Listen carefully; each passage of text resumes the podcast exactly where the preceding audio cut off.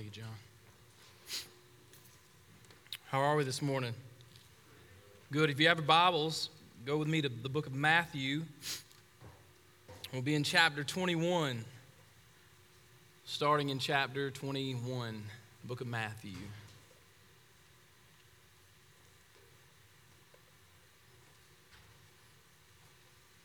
I want to uh, carry you through just some thinking this morning on the idea, the power, the promise, the purpose of prayer.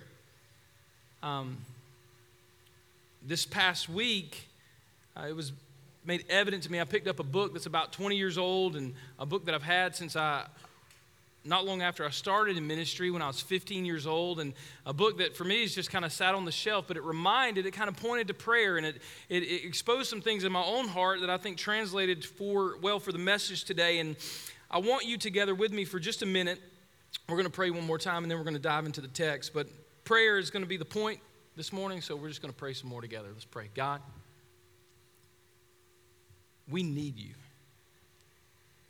Lord, there, there's no other way to say it, God. We can't paint it any prettier than that. We are desperate for you. Lord, what we know and what we believe this morning is if you do not speak, we will not hear. If you do not open our eyes, we will not see. If you do not resuscitate our hearts, if you do not resurrect our dead, sinful lives, we will not live. So, God, we desperately need you this morning. And we ask you, God, that you would come and be in our midst, that you would speak to us in a way, God, Lord, that we not only hear it, God, but that we cling to it, God, and run with it, Lord, and live for it, God. Speak to us this morning. We pray, God. We pray, Lord. We cry out to you this morning, God. There are men and women all across the city, all across the state, even maybe sitting here today that don't know you, that don't know the joy and the pleasure of knowing you, God, Lord, being redeemed by you. And we pray this morning, God, Lord, that you would send the power of your Holy Spirit to convict lost souls, God. We pray this morning that you would do in our hearts, in our lives, in the life of our church, what only you can do by the power of your Holy Spirit. We pray, God, that you would bend down your ear, as the psalmist said. Lean into us as we pray. We want to know you. In the power of your resurrection and the fellowship of your sufferings, we pray that you would make yourself known to us this morning. We pray, God. In Jesus' name. Amen. And this started for me this week when we had uh, the Red Door every Tuesday night, which we're off now. This past Tuesday night was our last night of meeting. Uh, the Red Door, the college ministry that we have on Tuesday nights at 8 o'clock. And it, it, this idea, this sermon was really birthed out of our time together this past Tuesday night. It was one of the coolest things, uh, probably since I've been in ministry here at First Baptist Church, to see college students leave uh, the Bible study and go get their cars or go sit by themselves or even prayer walk the campus and just cry out to God. It was a really cool experience. It was an incredible experience for me because it reminded me that what we often don't do, but what we need to do most is to pray. Isn't that right? Well, think about it like this. This is the way I thought about it this week. Often prayer is reduced to a last resort, isn't it? Isn't it? I'm praying for you, are usually words that you hear when something has gone awry. Am I right? We, we've been praying for you. It's usually words that we hear when we are walking through struggles or trials or brokenness. Am I right this morning? We need to pray. It's usually a, a, point where we don't know what else to do or don't know which way to turn, and what's left? Well, we've tried everything else, so let's give God a shot. We need to pray, right? When's the last time that someone called you on the phone? Now, I asked myself this question this week, kind of wrestled with it. It was kind of funny. When's the last time somebody called you on the phone and you picked up the phone and somebody was just incredibly excited and they said, I just want to let you know, I just got out of like a two hour prayer meeting all by myself and I just prayed for you and I'm excited for your future and what God's doing. I am praying for you. Anybody had one of those lately? Okay. Me neither. And I haven't done that. I haven't called anybody. I haven't spent hours in prayer praying for somebody and then call them and say, hey, listen, I'm excited about what God's doing. I'm praying for you. Usually, prayer is a last resort.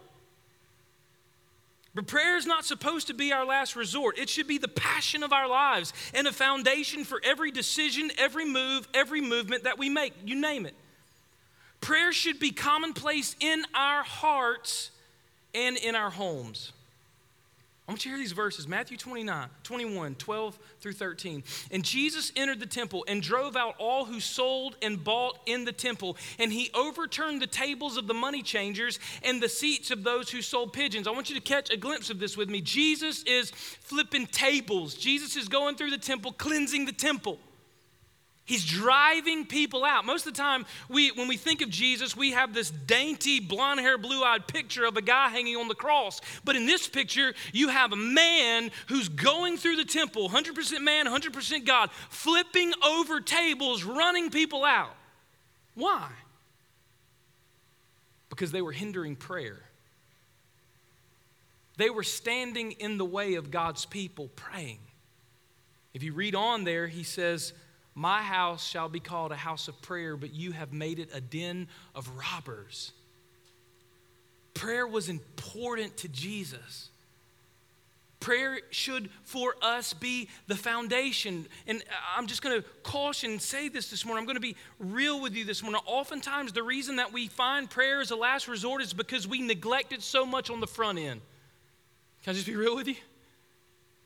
The reason that we have to run to God oftentimes, and, and while we're backing up and punting and asking God to bless whatever mistake we made and now we're trying to redo, is because we did not seek Him on the front end. Oftentimes we treat prayer much like I treat it at a meal sometimes, just to be honest, don't we? We, we take a few bites and then, it, oh man, we better pray, right? Anybody ever in that boat? See, we do that with our lives a lot of times. It's reflected in our meal. It's a real simple analogy, but oftentimes in our lives, we launch out into something, whether it be a job, a relationship, career, ministry, even. And so many times we launch out before we ever find ourselves face down before God, seeking His direction, seeking His guidance, seeking His blessing and His grace. That's why we find oftentimes that we're having to use prayer as the, as, as the parachute rather than the foundation. Prayer should not be our last resort. It should be commonplace in our hearts and in our homes. This morning, I, am not, I don't want you to feel condemnation this morning. That's not my heart. But if you're not praying, I do want you to feel conviction. Be real. I felt conviction this week. Had to confess to my wife. I'm like, I, I grew up, and I'll just share with you just for a minute. I grew up in a scenario where I moved around a lot. I, am from a broken family, so I, I, moved several times in different schools. And one of my coping mechanisms, the way that I dealt with it, is I just learned how to talk my way out of stuff.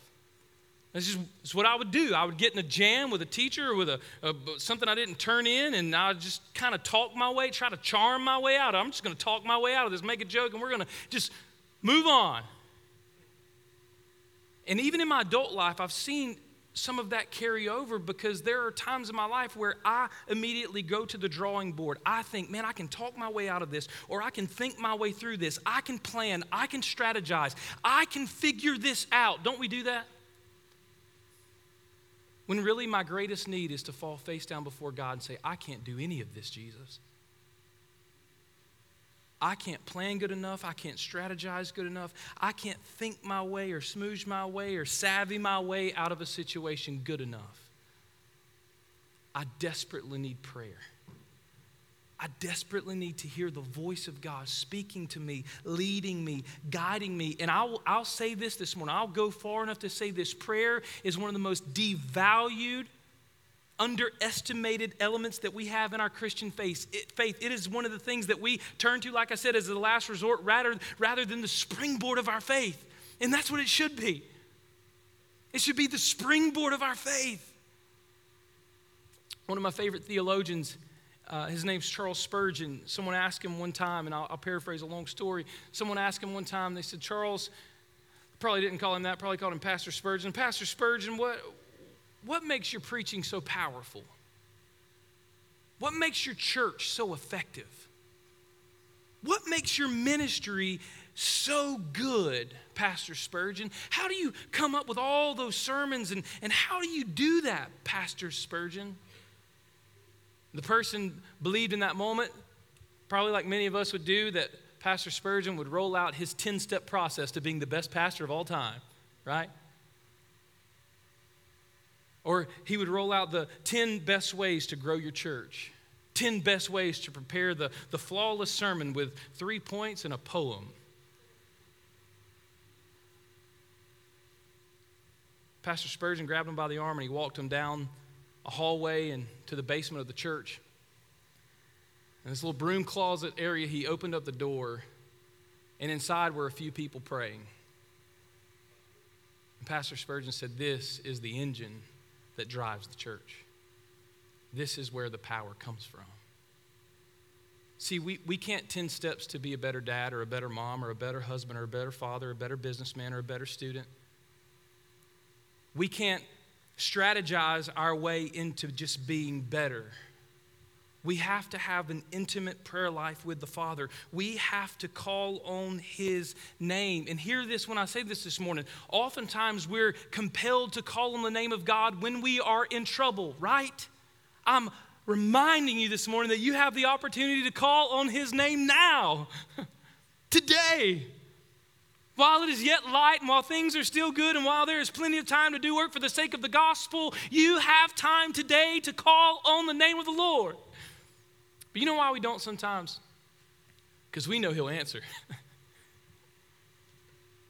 and we want things our way. We know that if we really engage the Lord, He's probably going to convict us for some sin in our life. We know that if we really engage the Lord about that next purchase or that next hobby, He might divert our attention to orphans or to the lost in Uganda or to Jamaica or to China. And we say, no, I'd rather just maybe not pray today and go buy a new bass boat. If you just bought a new bass boat, I didn't. That's the Holy Spirit. That's not me. I just want to say that. Prayer is an opportunity for us to decrease See, I, I, will just be very transparent my own, my own life. I, I don't go to prayer sometimes because what that means is TJ doesn't get made much of. See, we live in a generation, and, and I'm, I'm part of that generation, millennials. We, we, we were the kids that made it popular to get a trophy for not doing anything. We, we made participation trophies popular. We live in a generation to where how do we make kids feel better? We just celebrate them and make them feel good about their self-esteem and, and they're the best and they're awesome. And the reality is, is we're all dirty sinners that need Jesus and we've lied to a whole generation of people. Prayer is an opportunity for us to decrease, for us to diminish, and for God to be exalted. Hear this Matthew 6, 9 through 13. Pray then like this Our Father who art in heaven, hallowed be thy name. Many of you can quote this Your kingdom come, your will be done on earth as it is in heaven. Give us this day our daily bread and forgive us our debts as we forgive those, or, or, as we have forgiven our debtors. And lead us not into temptation, but deliver us from evil. Do you see the context, the point, the focus of that prayer? Our Father who art in hell, heaven, hallowed be your name. Not hallowed be my name. Not hallowed be my wants. Not hallowed be my kingdom. Not hallowed be my dreams. Not hallowed be my stuff. Hallowed be thy name, your kingdom come, your will be done on earth as it is in heaven. Here's my will, God. See, prayer for you and I is an opportunity to place our will at the feet of Christ and say, God, do whatever you want. Let me decrease so that you might increase. Prayer, biblical prayer, Christ centered prayer the kind of prayer that God honors is a God centered prayer. Prayer is God centered. Prayer is transparent. Think about what Jesus said pray. Forgive me of my debts. As we pray that, even that simple phrase, forgive me of my debts or my trespasses, forgive me of my sin, God, forgive me of my pride, right? I heard a quote like this. I'm going to say this and move on, but I, I want to make a point here. Uh, a man once said this. He said, If you want to see how popular Jesus, or if you want to see how popular the church is, come on Sunday morning. If you want to see how popular the preacher is, come on Sunday night. If you want to see how popular Jesus is, come to the prayer meeting. I'm going to say that one more time just because it's good medicine. If you want to see how popular the church is, come on Sunday morning. If you want to see how popular the preacher is, come on Sunday night. If you want to see how popular Jesus is, come to the prayer meeting. Because oftentimes in prayer, prayer meeting, it's a place where we decrease. But I'll, be honest with you, the reason that none of us I'm not going to say none of us, most people don't like going to prayer meetings in most churches is because they're just kind of organ recitals. No one really cries out to God anymore. Not many prayer meetings that I've been in, or, or what we call prayer meetings in, in America, do I see men and women get on their face before God and cry out for their lost neighbors and friends and sons or, or cry out for healing in their body or the body of their friend? They don't cry out for their country. They don't cry out for the nations that don't know Christ. Most prayer meetings go something like this Aunt so and so's liver's kind of messed up. Let's pray for Aunt so and so. Uncle so and so's lungs aren't doing well. Let's, let's pray for Uncle so and so's lungs. And Aunt so and so's heart isn't doing well. Let's pray for Aunt so and so's heart. And really, at the end of the day, Nobody ever stands up in a prayer meeting and says, Hey, I'm kind of filled with lust and I need some prayer. When's the last time you were at a prayer meeting that happened? Things would get saucy, wouldn't it? Things would get uncomfortable. It's the last time you were at a prayer meeting, somebody stood up and said, Hey, I've been taking advantage of people with my business and I want to find out how to kind of right things and repent and make it right in the community. I want to confess. When's the last time we went to a prayer meeting together and somebody stood up and said, Hey, listen, my marriage is in trouble and I need you all to lay hands on my wife and I, or my husband and I, because we're about to fail? I challenge you today to say this that prayer, if it did look like that, the world would be a different place. The church would be a different place. It wouldn't be just a place where we all put on a mask and played the part. It would be a place where real life change happened, where revival sprung up. Because prayer is God centered and transparent, and sometimes it is painful. Lead us not into temptation, but deliver us from evil. Sometimes pain exposes the deepest, prayer exposes the deepest part of our heart that we don't want to share with anybody. Sometimes prayer is painful. Sometimes in prayer, we have to walk back to our sin and confess it to God, sin that we don't want to think about. God, would you take this? Maybe it's burdens, maybe it's wounds, maybe it's scars. But prayer is an opportunity for you to be transparent with God and say, God, here I am. You see this brokenness in me. I can't do anything. I need you, Jesus. Prayer is an opportunity for you and I to make much of God and His abilities and lean on His power, the power of His presence, trusting that He is the only one with an answer. I'm going to hear say that again so you can hear it. Prayer is an opportunity for you and I to make much of God and his abilities and lean into the power of his presence, trusting that he is the only one with an answer. Hear me well. We do not have the answers. We do not have the ability to heal. We cannot bring revival. And we cannot break the bondage of sin. But hear this Jesus, through the power of the Holy Spirit, is the answer. Jesus can heal the sick. Jesus can author revival. Jesus can destroy the firm grip of sin with ease. If this be true, and we know it is, then why would we not pray? If we believe that to be true, that we serve the chain breaker, that we serve the life giver, that we serve the only one who has resurrection power, if we believe that to be true, that Christ Jesus was raised from the dead, ascended into heaven, and is seated at the right hand of the Father, if we believe that to be true, why don't we pray?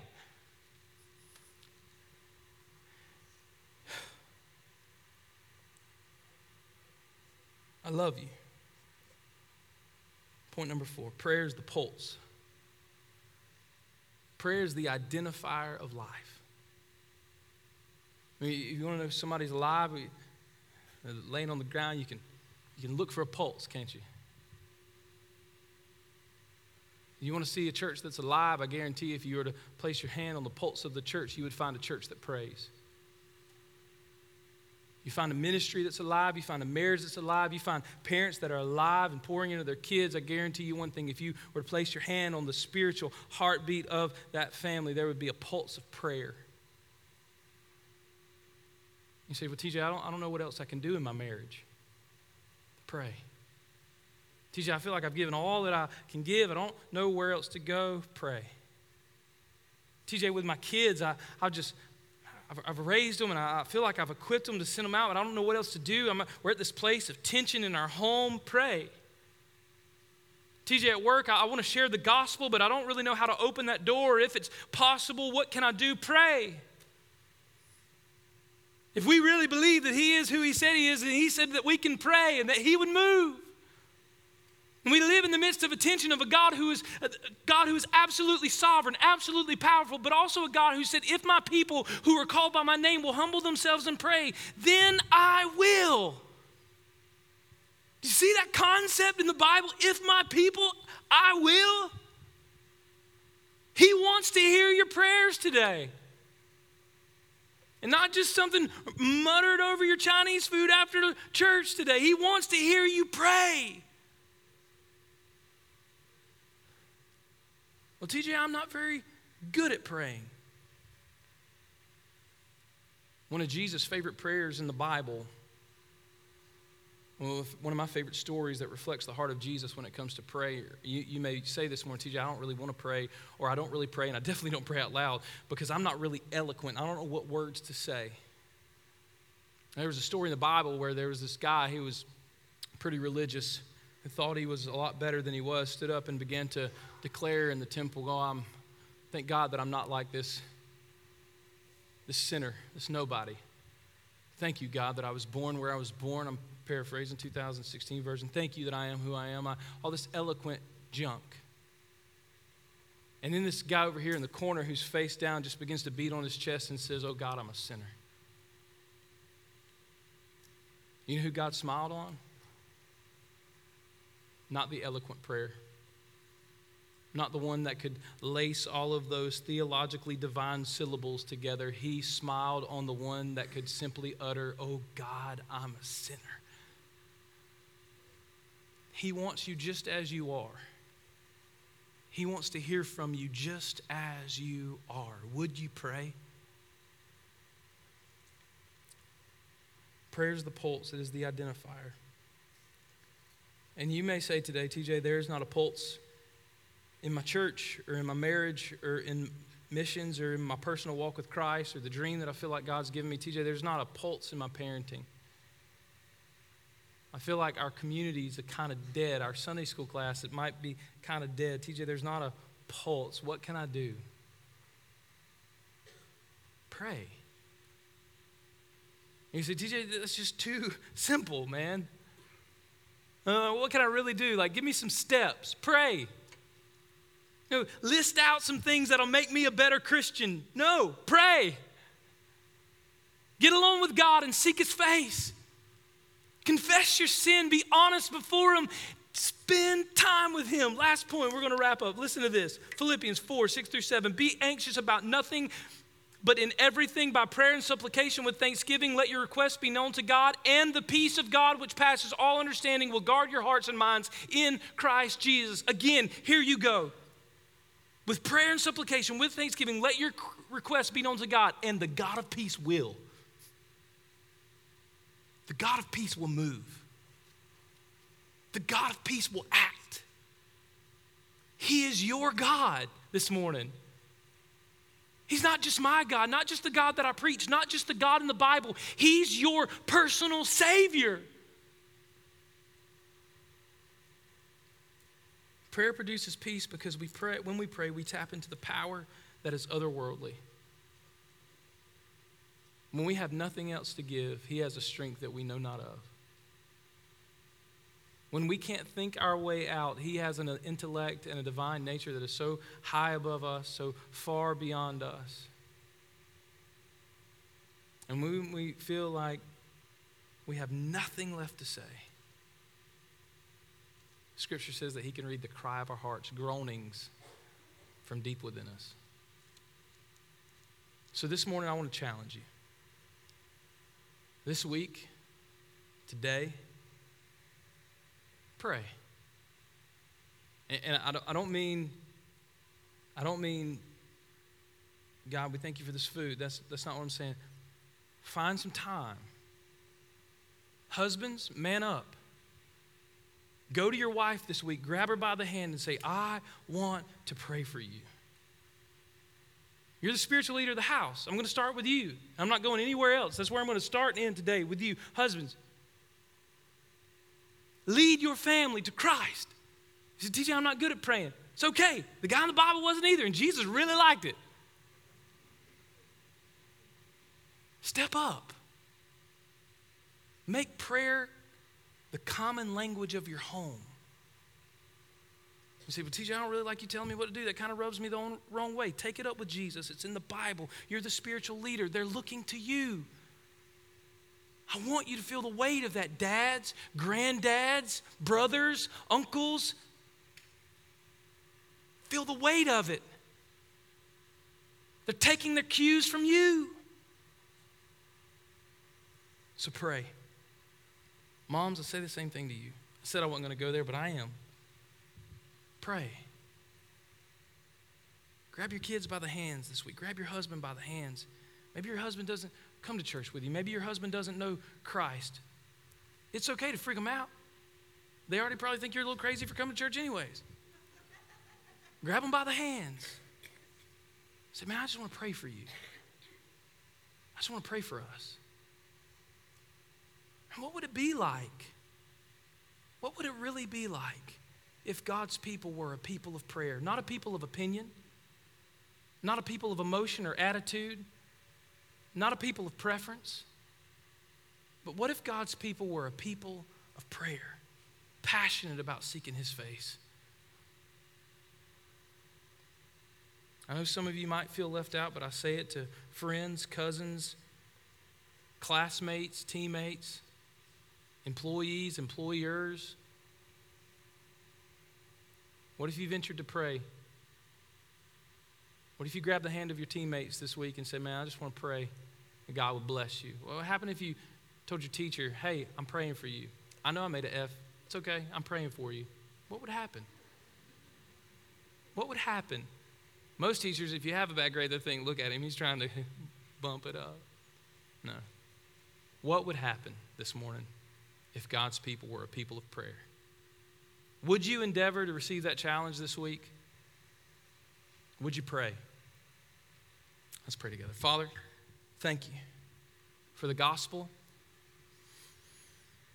Thank you for this direct line. God, I thank you for the Bible that tells us that we have the opportunity to boldly approach the throne of grace, that we don't have to go through some priest or some prophet or some preacher. We can, on our own, come to you in faith, asking from you, asking things of you, praising you, God, and you hear us. You incline your ear to us. It's the craziest thing in the world. You want to hear from us. So, my prayer today, God, is that you would make us a people of prayer. God, that as a church, if we're known for anything in this town, I pray it's not that we have good music or good preaching or good programs. God, I pray that this town would know that we're a hospital for the sick and the broken and a hospital for sinners, a place where you can find revival and love and healing. And if nothing else, this church will pray. Make us a people of prayer. In Jesus' name, amen.